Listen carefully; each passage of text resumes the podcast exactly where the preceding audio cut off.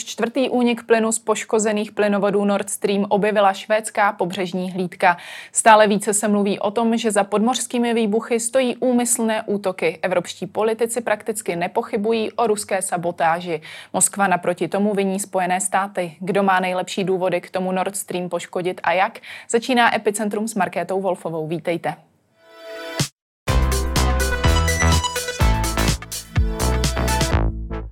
Ve studiu vítám Jiřího Gavora z Asociace nezávislých dodavatelů energií. Dobrý den. Dobrý den vám i divákům. Švédská pobřežní stráž objevila už čtvrtý únik z plynovodu Nord Stream. Dá se říct, že jde tak o další potvrzení teorie, že jsou to cílené sabotáže? Vše tomu nasvědčuje. Takové události se v běžném energetickém provozu zkrátka nestávají. Občas došlo opravdu i k velkým výbuchům, následovaným požárem, ale to vše bylo na jednom místě a příčina byla většinou velice dobře vysvětlena. Jinak v běžné praxi jsou spíš úniky plynu díky netěsnosti podtrubí, únavy materiálu, ale aby došlo k takovým výbuchům prakticky současně na třech, nyní čtyřech místech, to opravdu se těžko dá vysvětlit nějakou provozní událostí. Dá se říct, že tedy z minulosti tedy nic takového podobného nebylo? Nebylo a to je právě špatné, protože v minulosti, i když politická atmosféra i v minulých dekádách byla leckdy napjatá, tak k podobným útokům na základní energetickou infrastrukturu přímo nedocházelo. Pozornost se pochopitelně upíná především na Rusko, to odpovědnost za škody odmítá, naopak zmiňuje Spojené státy. Nakolik má podle vás smysl otáčet pozornost tímto směrem, vzhledem tedy k, ke Spojeným státům nebo dokonce třeba k Ukrajině? Tak bohužel to bych nevylučoval, i když my samozřejmě jsme na té ukrajinské straně, tak mnohé argumenty, které byly použity proti Rusku, nejsou zrovna logické. Často se třeba objevilo v médiích, že útok mohl být motivován snahou Ruska vyhnout se mezinárodní arbitráži za nedodávky plynu a, a tím pádem vyhnout se sankcím. Tento argument nemá smysl, protože v tom případě by v, vyhodili zřejmě do vzduchu pouze Nord Stream jedna. Nord Stream dva nikdy nebyl vlastně předmětem smluvních vztahů, tam nikdy plyn neproudil. Takže tento argument je zcela nevalidní. Co se týče dalšího argumentu, že Rusko chce záměrně vyvolat paniku na trhu a zvýšit ceny, tak k tomu by velice elegantně posloužilo přiškrtit dodávky přes Ukrajinu. To určitě by vyvolalo ještě větší paniku na trhu v tom smyslu, že by šlo o zkrácení fyzických dodávek, zatímco v případě Nord Streamu, jak jedničky, tak dvojky, se, co se týče fyzických dodávek, nic nemění. Takže bohužel musíme si připustit i tu druhou, druhou možnost. Jsme zkrátka ve válce, kde obě dvě strany používají různé ataky a nelze nic vyloučit. Kromě toho je také bezesporu faktem, že pozice ukrajinského t- transportního systému se v důsledku vyřazení konkurenčního Nord Streamu výrazně posílila. Dá se ale říct, že už jsme během této války odsledovali, že Rusko dost často dělá, řekněme, nějaké nelogické kroky. Není třeba možnost, že by právě tohle byla podobná situace? Samozřejmě. Často se používají zdánlivě iracionální kroky a mně se zdá, že bohužel v tomto případu se jasných, jasných důkazů možná ani nedočkáme. Rozhodně ne v dohledné době. Určitě obě dvě strany budou, budou přinášet argumenty svědčící proti prvé straně. Co se týče třeba výskytu lodí, je to oblast, kde, se, kde, kde je docela hustý lodní provoz, takže prakticky zcela jistě budou přinášeny data, že se tam pohybovaly ruské lodě. Na druhou stranu nepochybně se tam pohybovaly i západní lodě. I tyto důkazy asi se dostanou, nebo tak důkazy v uvozovkách, na, na světlo, na mediální světlo, do mediální pozornosti. Takže situace v tomto směru opravdu není jednoznačná. Co je jednoznačné, to je opravdu jenom důsledek zvýšení mezinárodního napětí, obava, že to není poslední útok. Samozřejmě, kdyby následoval útok dejme tomu jako odveta, na podmořský plynovod přivážející norský plyn do Evropy, to by znamenalo katastrofální situaci z hlediska bezpečnosti zásobování. A obáváte se opravdu, že i na tento útok dojde?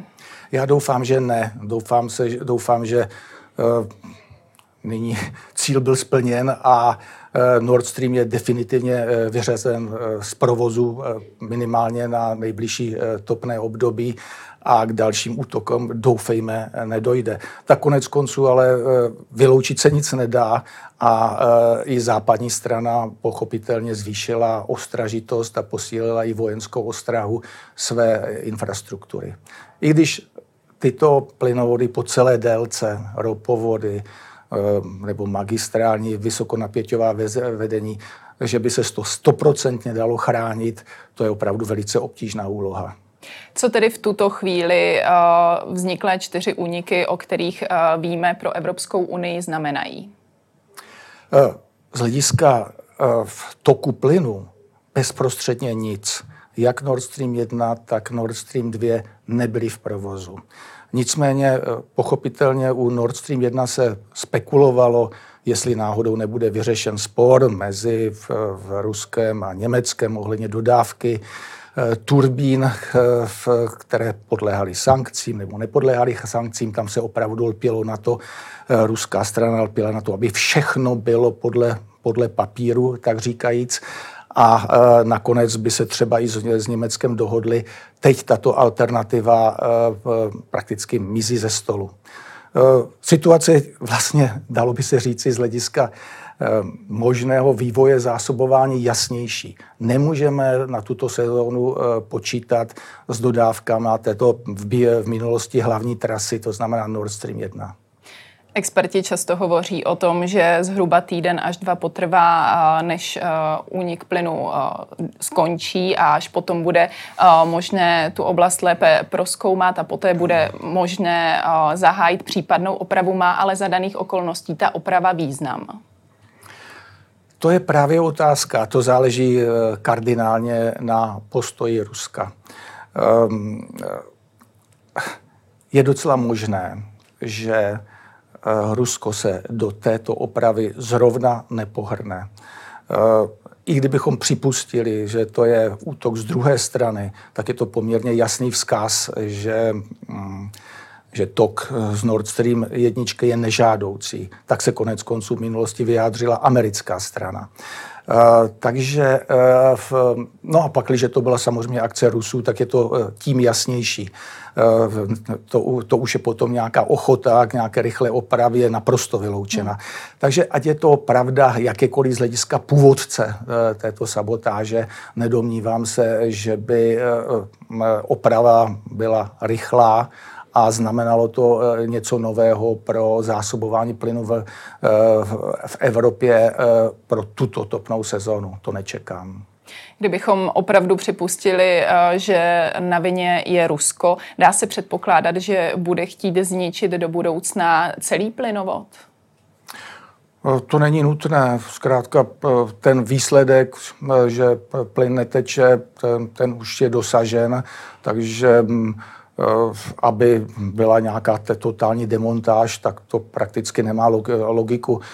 Co se týče teda fyzické demontáži plynovodu Nord Stream jedna, Nord Stream dva, to vyzývalo v minulosti, tuším, polská strana, aby veškeré diskuze o případném zahájení provozu, zejména ze strany Nord Stream dva, byly ukončeny.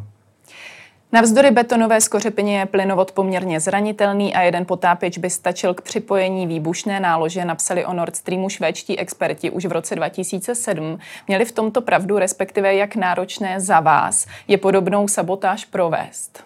To už se dostáváme na uh, půdu, kde je nutná jiná expertiza. Já jsem energetik, uh, nikdy mě ani v životě nenapadlo, že budu muset odpovídat na podobné otázky z hlediska vlastně sabotáže na magistrálním potrubí. Nicméně z logiky věci. Opravdu tento plynovod není v žádné extrémní hloubce, je to vesměs pod hladinou sto metrů, takže je to dosažitelné, jak ta poškození je možné, jak pomocí miniponorek, tak pomocí speciálně vycvičeného v, v potápěče, který umístí samozřejmě časovanou nálož, nálože v tomto směru. Dá se to v podstatě i laicky pochopit, že zase tak nereálné a extra těžké to není. Pochopitelně, co se týče dalších vojenských aspektů, utajení, jak se taková operace provádí, tak tomu jsem si opravdu netroufám vyjadřovat. To je odbornost bezpečnostních analytiků. Dá se tedy říci za vás, ale že ta místa byla tedy zvolená strategicky vzhledem k nějaké přístupnosti? Tak pochopitelně, ale těch míst mohlo být více a můžeme si představit, že by i ta místa mohla být z hlediska třeba lodní dopravy ještě kritičtější.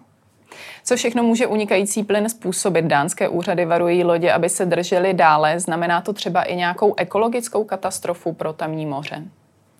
Ne. Naštěstí v tomto směru zemní plyn má četné výhody proti úniky, únikům ropy, které jsme v minulosti zažili při haváriích tankerů. Ropa se těžko odstraňuje, je to nákladný a zdlouhavý proces. V případě plynu opravdu plyn vyvěrá, projde vodní hladinou a zmizí do ovzduší, což pochopitelně má určité následky. Metan je skleníkový plyn, podstatně ještě agresivnější než C O dva, nicméně zase v těch milionech a milionech tun C O dva, které každodenně vypouštíme do atmosféry, se i takový rozsáhlý únik v tom globálním měřítku dá snést a nemá to žádné okamžité následky. No a co se týče podmořské fauny a flóry, tak tam také žádné následky neočekáváme. Moskva volá po řešení na půdě O S N. Dá se předpokládat, že takových zemí bude víc. Jaký postup dále očekáváte právě ze strany O S N? Nějaký. Obě dvě strany řeknou svoje stanoviska přesně protichůdná. Je to v podstatě jako platforma, politická platforma. Každá strana se pokusí přesvědčit o své pravdě tu váhající část světa. Musíme si uvědomit, že tento konflikt, jakkoliv my ho vnímáme bolestně, tak se týká jako té menšiny z hlediska populace světa a mnoho, mnoho zemí zaujme postoj Číny, Indie, mnohých afrických zemí, jihoamerických zemí. Ty zaujímají postoj zcela pragmatický, to znamená téměř neutrální.